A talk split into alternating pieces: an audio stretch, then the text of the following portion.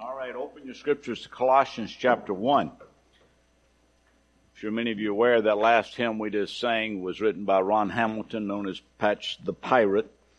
And it's so funny because, you know, Gretchen and I are in churches about every other week. And as you know, with different journeys with my eye, I've worn the patch some, not, I had to wear it some, and not other times. But if you go into a church in our circles being about my age, and you walk in, these kids, all of a sudden they just freeze. And all of a sudden they, they, they come up closer. And, and who are they anticipating? Ron Hamilton. And so I disappoint kids all over this country when they realize that, uh, no, I'm not Ron Hamilton, but Ron has blessed our churches and so much. So I appreciate his ministry. And I appreciate you. We, we are, uh, again, gone about every other Sunday. We try to be here each Wednesday for accountability, regardless if we're traveling or not. So if we're not here, uh, pray for us. And then when we are here, I hope to pray with you because everyone needs accountability and that's part of what we're here to do. And also thanks for supporting our family all these years. Our history with UBC, I started coming in 1979. Uh, through the encouragement and prayers of Bert and uh, and Dr. Dunn really were the two that ended up here and then met Gretchen and uh, through a different way. And then 1995 we left, went out to help a church that this church helped start. And then in um, four years ago we transitioned to our son Marshall who was really raised in this church and he pastors there now. So uh, it's great. In fact, we were there last week, so it's great to be back. In fact, this past Friday, I met with a young man that was called to preach under our ministry there in Rock Hill about where he would be serving next. So that's your spiritual grandchild, okay? So it's great to have a church that planted a church and now the, the, the people in that church are going out. So really, uh, I'm thankful for University Baptist Church and serving under Pastor Sin those years and and really so it's great. And also Psalm 34, we, we read that. I appreciate Joseph. That became, I adopted that Psalm actually from Joseph teaching on it here on a Wednesday night. And during my trial, I adopted Psalm 34 and I had a man call me last night going through a trial. I said, okay, here's what you do. You get on your knees and you pray Psalm 34 aloud. So if you've never done something like that, Psalm 34 is a great place to start praying scripture aloud back to the Lord. All right, Colossians 1.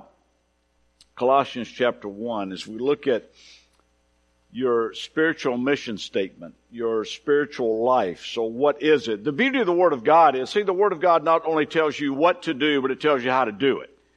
So as we look at Colossians 1 this morning, we want to look at, okay, so what is a believer's mission statement? What have they been called to do? And then, so how do you do it? So if you go to Colossians 1, the, the phrase we're going to key on here is in verse 10, then we'll work our way back and forward. So as to walk, or what should a, what should a Christian's spiritual walk look like? What should their life look like? It says walk in what? A manner worthy of the Lord, fully pleasing to Him. So what we want to do is, what does, so if, if pleasing Christ is our, our mission statement, so what does that really look like? And so as we go through, I think there'll be four indicators this morning. We have a lot of indicators in life. And as I was just meditating, you know, sometimes we have too many indicators. I, I had an old phone about a year ago, and as we were traveling, as you know, when you're traveling, you gotta have your phone because of the gate change or whatever, car reservations, everything's tied to that phone. So I was very aware of the battery indicator. Okay, so I mean, I was really in tune with that, in fact, I even carried a uh, one of those external batteries, you know, and even that battery has an indicator of how charged it is. All right, so we live in a life of indicators in our cars or whatever. But what us to understand is there's some indicators that we'll cover this morning, and I want you to compare that, put that over your life, and we, we've been called to please Christ. So with that, how are you doing? What is the spiritual health of your life. With my eye, there's been one indicator. All this process is called the pressure of your eye. And this last problem uh, that has come up, it was very clear once they checked the pressure, I had a problem, another problem.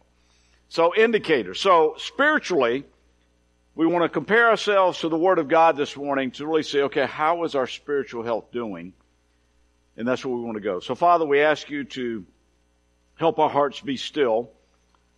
Father, we thank you for your word. It is alive. It's powerful. As we interact with it this morning, I beg of you that we will leave comparing our lives to what you have in Scripture. Lord, meet with us now. May our hearts just be still. May the Holy Spirit have free course to work in us as we need to. We pray this in Jesus' name. Amen. Again, Colossians 1, picked up in verse 9. And from this day we heard and have not ceased to do what? Pray for you. So you should have an outline your bulletin. And the first point I look at it, we have a privilege of praying for others. So as others are fulfilling the mission statement of their life, we have the privilege to pray for them. And it says, Paul, as he said here, so as the day we, we have not ceased to pray for you. So this prayer should be continually from the day we heard it. And you go through one through eight as Joseph read for us. We understand that this church was probably planted by the church at Ephesus. Probably uh, Epaphras came to Christ at some point and was trained at the church at Ephesus and has now come back here. And he's saying and what Paul has said that as the gospel in verse 6 is bearing fruit, is increasing, we pray that the church of Colossae will have a part of this. So I remind you that Christ is saving people. The gospel is growing all over the world. A, the question is really, do we as a local church have a privilege of participating in that? And this is what Paul was praying as he's in prison for this church. So we know this. So Paul's desire as the gospel keeps growing worldwide that this church would be able to participate in that. And again, Epaphras was used to help plant this church. So as this church in Colossae, Paul was praying for lasting fruit to come from this church. Because as we understand in every church, there are disciplers and there are disciples. So as Epaphras was called and, and saved through the church at Ephesus, somebody discipled him. And then now he goes back and plants this church. Look at verse 7. What does Paul say? You are now learning from Epaphras, who was saved and trained. So you are learning. So as the cycle continues, you are need to be discipled by someone. And then as, if you are discipled, you need to go and disciple somebody else. This is the way churches stay healthy. This is the way churches grow. So as it's happening here, are you a discipler? Are you a disciple? We all are disciples of Christ if you're born again, but the question is, then who are you duplicating your life in?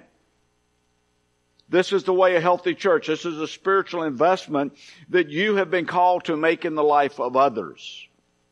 So as you do this, a, spir- a personal spiritual investment in the life of someone else.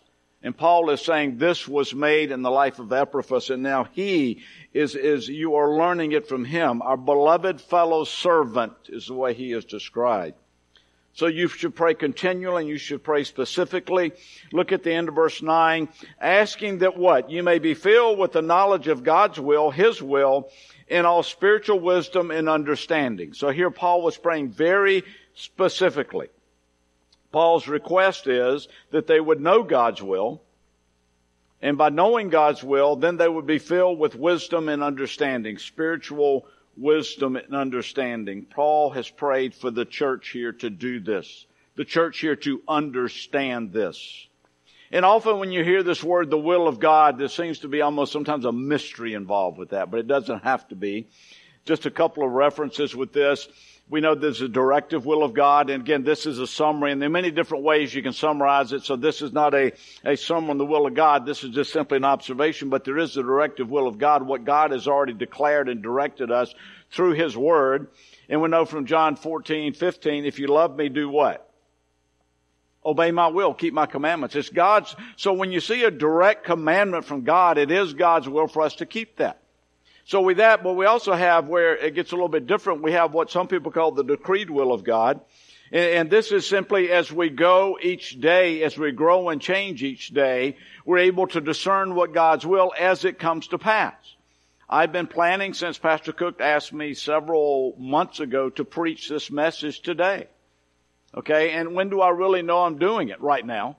Okay, so as God has allowed this to come to pass, so much of life is like that. So Romans 12, 1 and 2, I appeal to you, brothers, or therefore, brothers, by the mercies of God, you know this passage, that you present your bodies a living sacrifice, holy to God, which is your spiritual worship. Do not be conformed this world, but be transformed. How? So how are we transformed? How? By the renewal of the inner man, our mind. Why? So we will be able to discern the will of God. So as we are being transformed by the Word of God, the Spirit of God each day in our spiritual walk with God, you need to be able to discern the will of God. And this is called the decreed will of God.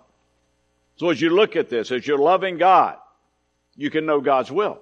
He's declared in His Word. And as you're loving God each day, you then can discern God's will. It doesn't have to be a mystery. We can rest in the fact as we are growing and changing and being a disciple and discipling others, you're not going to miss God's will. Rest in that fact. So as we go through this, you know God's will by knowing God's Word and growing and changing. You live God's Word empowered by His grace. So really the question is, in God's will, what is the next step of faith you need to take? You know, there are life changing moments in everyone's life. There really are. Um, and, and, the first in mine was when I was saved.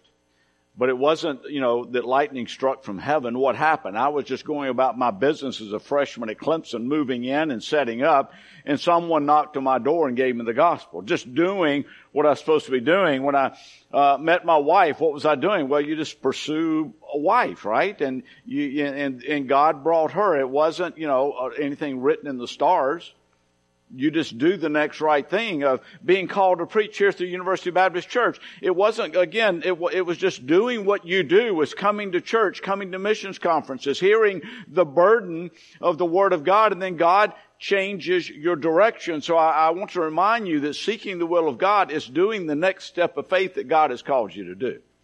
Just in the mundane. So don't make this, this, you know, something more than, than it really is. It's great and God's in control. Again, uh, when we went to Rock Hill and left here, it wasn't what I wanted, but it's what God opened. You know, because eh, eh, University Baptist Church had helped plant this church. So we went up. And if you haven't heard the story, our first Sunday up there, I remind you, we got almost back to Anderson, and my wife said, what did you think of that church? And my famous answer was what? Yeah, my wife said I, I would not touch that church with a 10 foot pole, but God in His will led us there.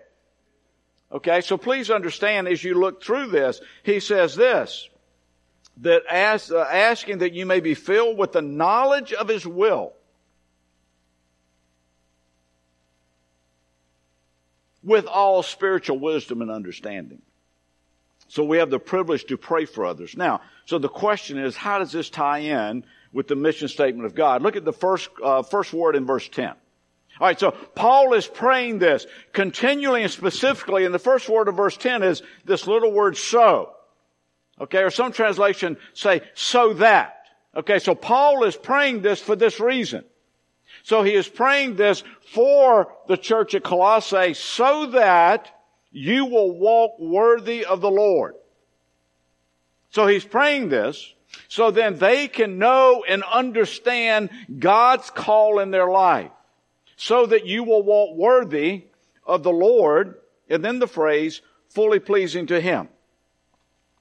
So again, so many have adopted this. In fact, uh, good nine, there it is. Just lost my pointer. Look at this. 2 Corinthians 5. Okay, there's a lot here, but most consider this as, as 2 Corinthians 5, 9 as really, okay, this is their mission statement. Okay, what is it? And he lays it out this way that no matter where you are, present or absent, that you may live a life pleasing to him so that what? Verse 10, when you appear before the judgment seat of Christ, you can give a good account. Okay, so 2 Corinthians 5, 9 has the same aspect of this. And then it's repeated here in Colossians 1. But what I love about Colossians 1, then it tells you how to do this. So as you look at this, so these verses tell you four things or four indicators. So what is the first indicator? Bearing fruit in every good work. Okay, these four indicators, you know, I don't want these are participles, so ing words. So the first one is bearing fruit in what? Every good work. So what is the fruit of the Spirit? Galatians 5 tells us that. The fruit of the Spirit, love, joy, peace, patience, kindness, goodness, faithfulness, gentleness, self-control. So we know the Spirit of God living in us produces this fruit in our life. And so he's saying here that you are what? You to walk worthy of the Lord, fully pleasing to Him by bearing fruit in every good work you do. This fruit flows from the heart. So as I'm pleasing Christ, my heart desire, whatever that may be, I, my whole purpose is to please Christ. That's my desire. And as this comes out of the heart, I'm going to be doing what? I'm going to be bearing fruit in every good work. Luke chapter 6 says it well, for no good tree bears bad fruit, nor again does a bad tree bear good fruit. For each tree is known by its own fruit. You know this passage. Note, drop down verse 45. For the good person out of the good treasure of his heart produces good, and the evil person out of the evil treasure produces evil. For out of the abundance of the what? Out of the abundance of the heart, the mouth speaks. So out of the heart, this good fruit is flowing. So I got to say, okay, what, what, where's my heart? where am I spending my time? Because where I'm spending my time is going to reflect where I am investing time. And this is clearly illustrating every good work. So I got to be careful where I spend my time because not every work is good work. So where are you investing your time? So I need to carefully consider what or who you invest in to make sure I'm bringing forth fruit, fruit that will remain because I'm supposed to be bearing fruit with every good work. That is an indicator if, if I am living a life pleasing to Christ. So am I bearing this fruit?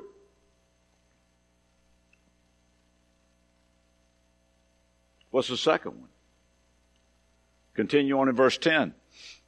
It says here, increasing this is our next participle. Increasing in what? The knowledge of God, or the way I got on your outline, you're growing. So increasing the knowledge of God is growing. This knowledge of God, listen carefully, is a precise and correct understanding of God. It's just not an academic knowledge. This, this knowledge is a correct and, price, and precise understanding of who God is. So am I, as I am producing this fruit, growing this fruit, you also are to be growing in your knowledge of God. Your spiritual life is a journey. You know that. In the physical life, you know, we're at the stage now uh, of grandchildren, so we have some, we, I think we have 11, last I checked, right, Gretchen? 11. 10 and under. So, you know, we have, in this, it's a grandchildren, we have infants. I think we have one infant right now. Then we have some little children. We don't have any teens yet, but I mean, you just think physically, there are different stages, and then teens, and then young adults, middle-aged adults, and then older adults. The same thing is true spiritually. But what happens when Christians don't grow? It says here, you are to be increasing in the knowledge of God. You're to be increasing. You should know your spiritual life. You're to be growing. You're to be maturing. You have to. So what does this look like? One person put it this way, most believers are about 200 verses overweight. Okay, think about that. That's not original with me. But they say most believers, oh, they have the knowledge of God, but they don't do anything with it.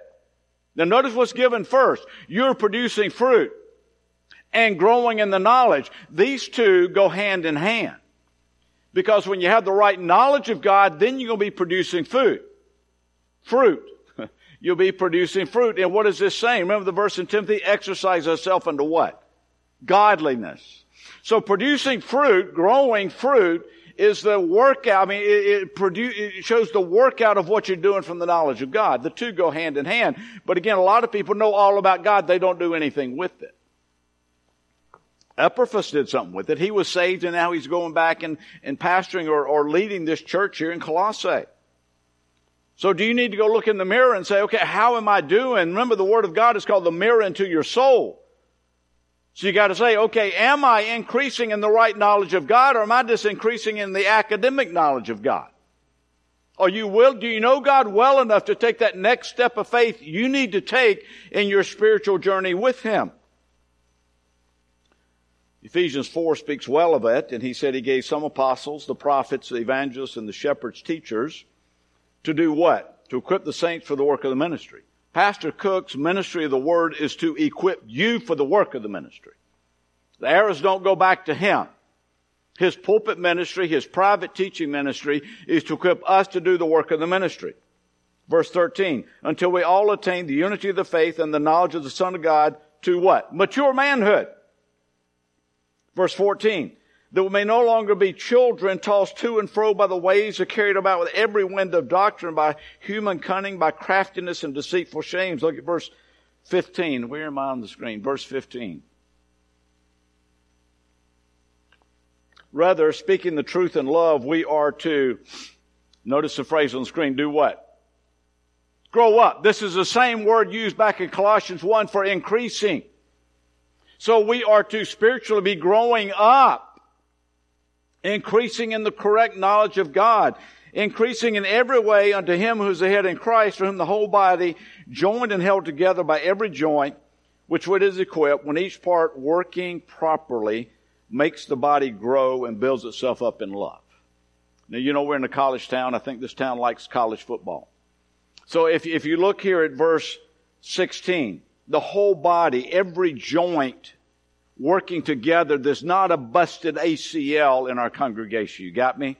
So the whole congregation, with the different giftedness that the Spirit of God has given you, working together as Pastor Cook equips us we are to do the work of the ministry, and this shows you, again, go back to verse 11, I mean verse 10, increasing in the knowledge of God. So this is our second indicator you've got to say, are you increasing in the knowledge of God? 1 Corinthians 3 puts it the same way. But I, brothers, could not address you as spiritual people, but people of the flesh as what? What does it say? Talk to me here. What? What's the last phrase here in this verse?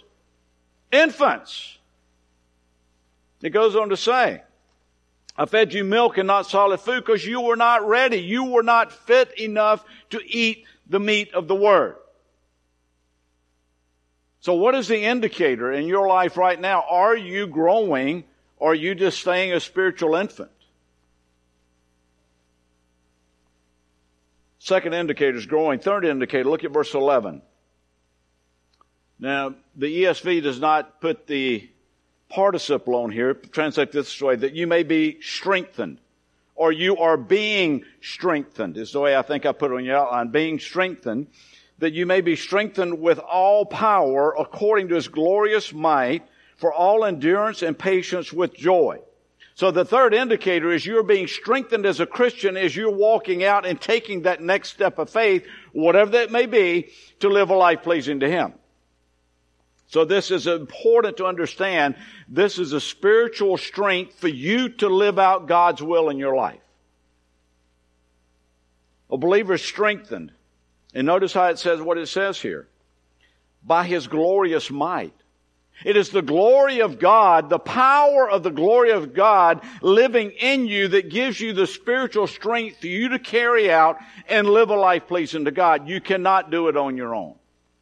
This is some people call it grace. The way Paul words it here is, it is the power of the glory of God being that, that kind of might is how you are strengthened as a Christian. So as you're going through the trials or whatever you're going through, this strength is marked in you as a life pleasing to Christ. This is God living through you. Colossians 1 speaks of that later. This strength comes from the Holy Spirit that lives in you. And the purpose for God supplying this strength, notice the end of the verse. So why are you given this glorious might for all endurance and patience with what? What's the last word? What is, with joy.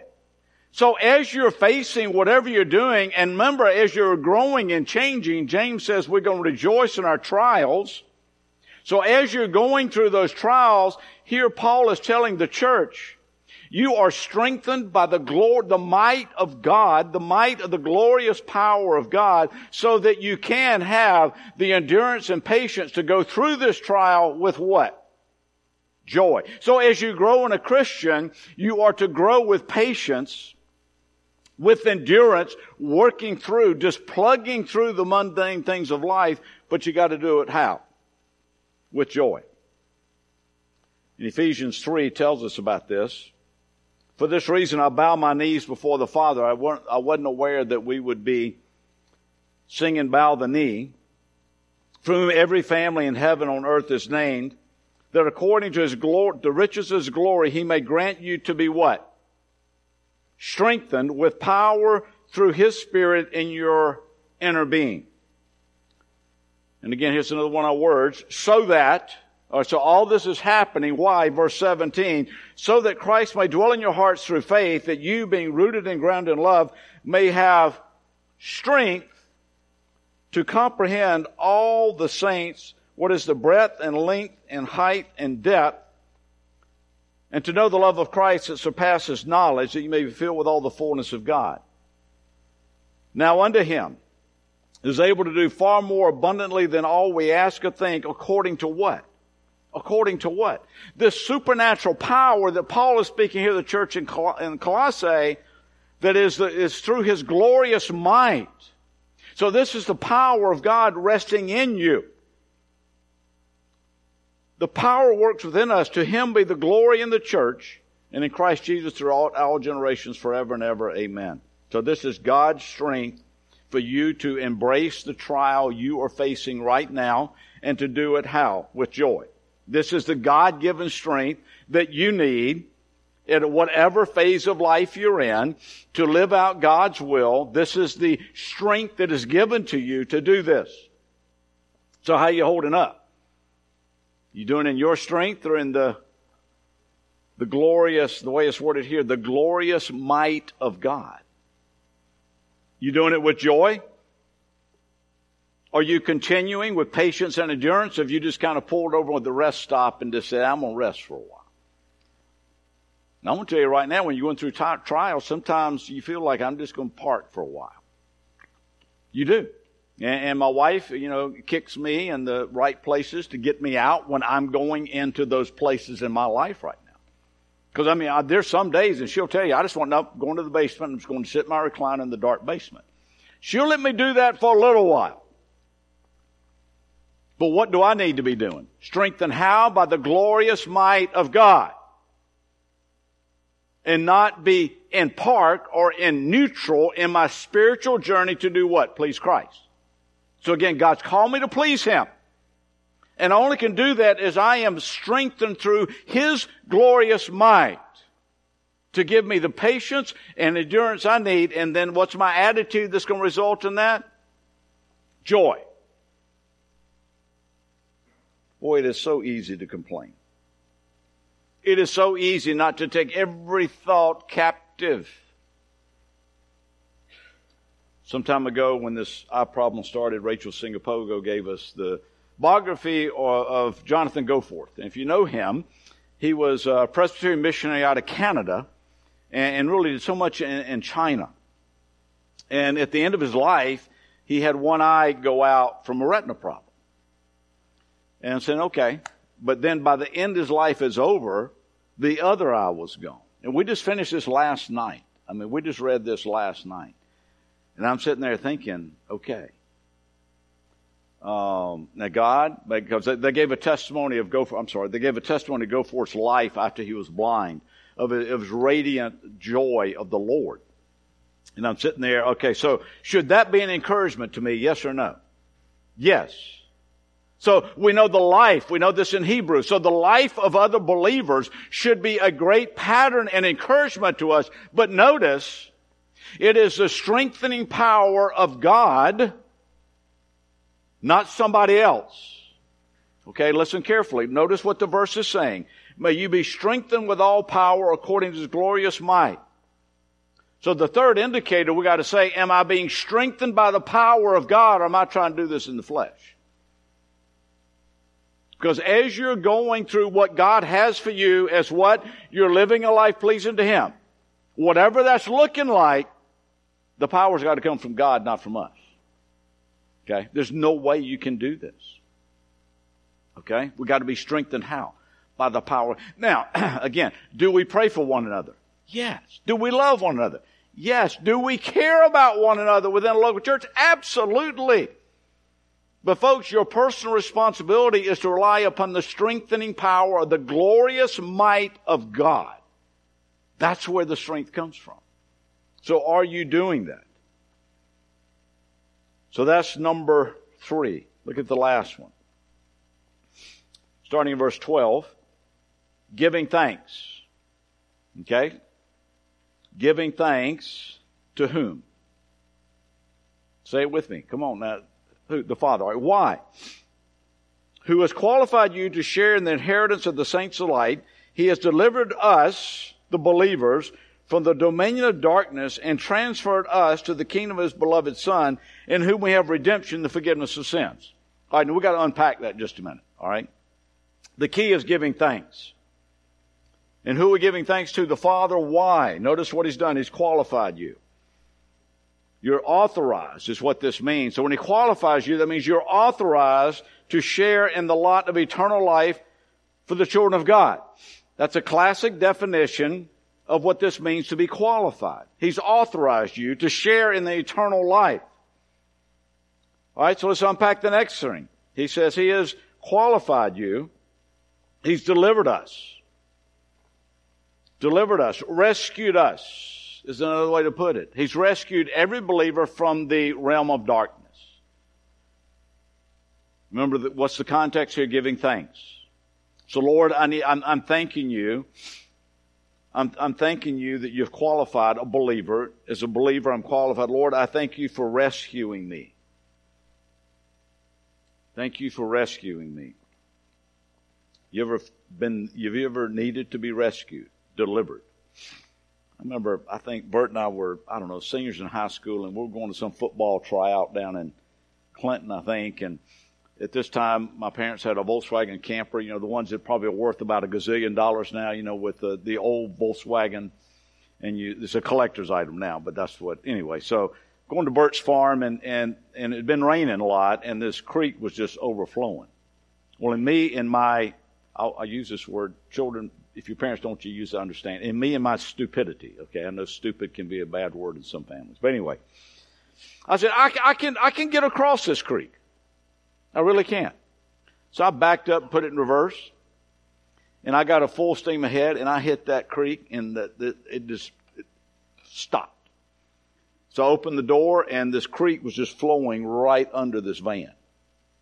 Outside thinking my father's going to kill me. Next thing I'm thinking, how am I going to be delivered from this? And so I'm sitting there, and, and this guy drives up, coming the other way. I'll never forget, I'm sitting there hopelessly in trouble. So I, I, I waited out, waited through the creek, and I said, Hey, can you please take me to the Campbell's farm? And then Bert's dad drove his truck down and we dragged it out. I, I was rescued. Think of that spiritually. Think of that spiritually. We need to be thankful because God has rescued us from our sin. Notice the next word here. He has transferred us from the kingdom of what to what? It says he has delivered us from the dominion of darkness and transferred us to the kingdom of his beloved son. And notice the next two words, in whom we have redemption This word redemption means liberated, literally from the slave market of sin. Released because a payment has been made. There's so much theology here just to unpack, but it's a beautiful picture here of the payment being made for my sin. And what's the context? Giving thanks to God. What's the next word here? Forgiveness of sins. So we're giving thanks to God for what's going on here. No a, before I was saved as a freshman at Clemson, when I first heard there could be forgiveness of sins, wow, somebody quoted 1 John 1 9 in a Bible study before I was saved. And I actually had hope. You mean there's forgiveness? Because again, as a college freshman at Clemson, nobody had to tell me I was a sinner, right? But there can be forgiveness. So these four things. So what is the object of your faith? Can you give thanks to God for this?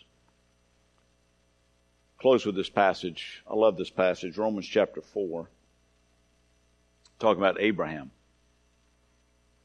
This is what it says No unbelief made him waver, stagger concerning the promise of God. Okay? So remember, Abraham took God his word, is what it's talking about. But he grew strong in his faith. He gave glory to God, fully convinced that God was able to do what he had promised. Fully convinced. Abraham was fully convinced that God's word, when he said it, it was true and he acted on it. That is why his faith was put to his account for righteousness, because he believed God. But these words, it was counted to him, were not written for his sake alone, verse 24, but for whose? Ours. So as we sit here this morning and look back at, at this last thing, giving thanks to the Father because He's qualified you to share in the inheritance of saints of life, He's delivered us from the dominion of darkness and transferred us to the kingdom of His beloved Son, in whom we have redemption of sin, who have redemption, the forgiveness of sin. Here it says in Abraham, these words were given for us now. It will be counted to us who believe in Him who raised Jesus, who, excuse me, raised from the dead, Jesus our Lord, and who delivered up our trespasses and raised for our justification. So the question in closing that's on your outline is, is very simple. Who qualifies you? Who does this for you? Nothing you can do on your own. As Abraham here, Abraham was fully convinced that God was able to do what he promised. I don't know where you are here this morning. If you need to come to faith in Christ and be born again, or you're as a believer, you're facing trials and, and, and you need one of these qualities, you need one of these uh, indicators. Put your life against these indicators and say, How are you doing? But I do know this that if you have a spiritual need, God knows that at this moment. And as you cry out to Him as Abraham did, believing He will do what He said He will do, He will do what He said He would do. You know, after I came to Christ as a freshman, I, I, I really didn't have much training until the, that summer. But what I would do, I'd get on my knees, as I said about Psalm 34, and I would read the promises of what God had told me that, that I was born again. That's the only way I really knew to fully understand what had happened to me, or not. I couldn't fully, I didn't fully understand it. All I knew is God's word was true, and I was counting on His word. And this is what Abraham did. And this is the example that God gave us this morning. So, how are your indicators? This is what God says you need to compare your life against. To do what? Live a life pleasing to Him. So, Paul is praying this so that you may have these indicators in your life. Now, if you're a guest with us here, I want to explain that Connect card. So there's a Connect card in your bulletin. On the back of that Connect card is, is, is how you respond to the message this morning. Because here's what we firmly believe. The local church has been called by God to help you take the next step of faith you need to take. Now, I'll be available. You know, Pastor Cook's available. Joseph here is available. Andrew, who led the music's available. We're, we're available to talk. But also, pastor for 21 years, I know a lot of people just kind of want to go incognito and talk later. I got that. That's the purpose for the Connect card. But we do believe this God's Word is alive and powerful, and it will change your life. We believe these indicators. So, how are you doing against these indicators? So, whether you need to come to Christ, or as a mission statement says, Christ likeness, we're here to assist you in the next step of faith God has for you. Folks, it's hard times. They're hard times. And all of us, but what are we to do? We're to thank God for what He's done. The fellow who called me last night, I told, because he's going through a trial, I told him to go read Psalm 34 out loud. You know, the last thing I told him to do, I said, this why don't you, don't you make a list of 25 things you're thankful for about what you're going through right now? Why? Philippians 4, 6, and 7, be careful for nothing, but in everything by prayer and supplication with thanksgiving. So I, I, think it's interesting. The last indicator here is giving thanks to God for what He's done. There's nothing like getting alone with God, paper and pencil, whatever you, however you do this, and just start logging. Lord, thank you for this. Lord, thank you for this. Lord, thank you for this. Lord, thank you for that. Because it changes our view of God because it makes us really, Lord, you are in control. You do love me. You do care about me. You do want me to be like Christ. But if you're going to be woe is me, woe is me, and go throw a pity party, you're not giving thanks to God. There's no way you can be absorbed in self pity, correctly understanding the knowledge of God, who He is, producing good fruit, being strengthened by His power, and then giving thanks to Him. If you, if these four indicators are true, there's no way you can be having a pity party. Right? Who do you think I'm preaching to right now? I'm preaching to myself. Most of you aware that, I think Thursday week, right?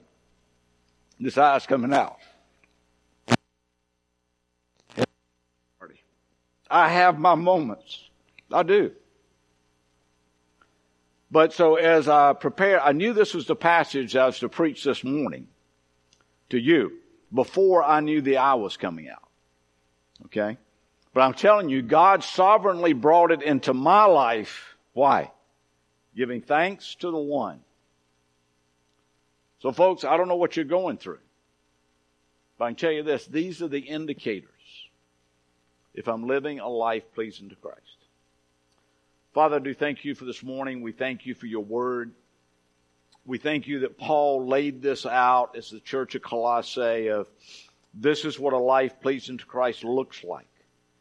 So Father, where we need these indicators, where these indicators are just going off in our heart that we're not doing that, I beg of you, Father, right now through your grace and through your word, we'll be strengthened. We'll be increasing in the knowledge and Father, we would be producing good fruit. So God, meet with us now. We thank you for your word in Jesus' name. Amen.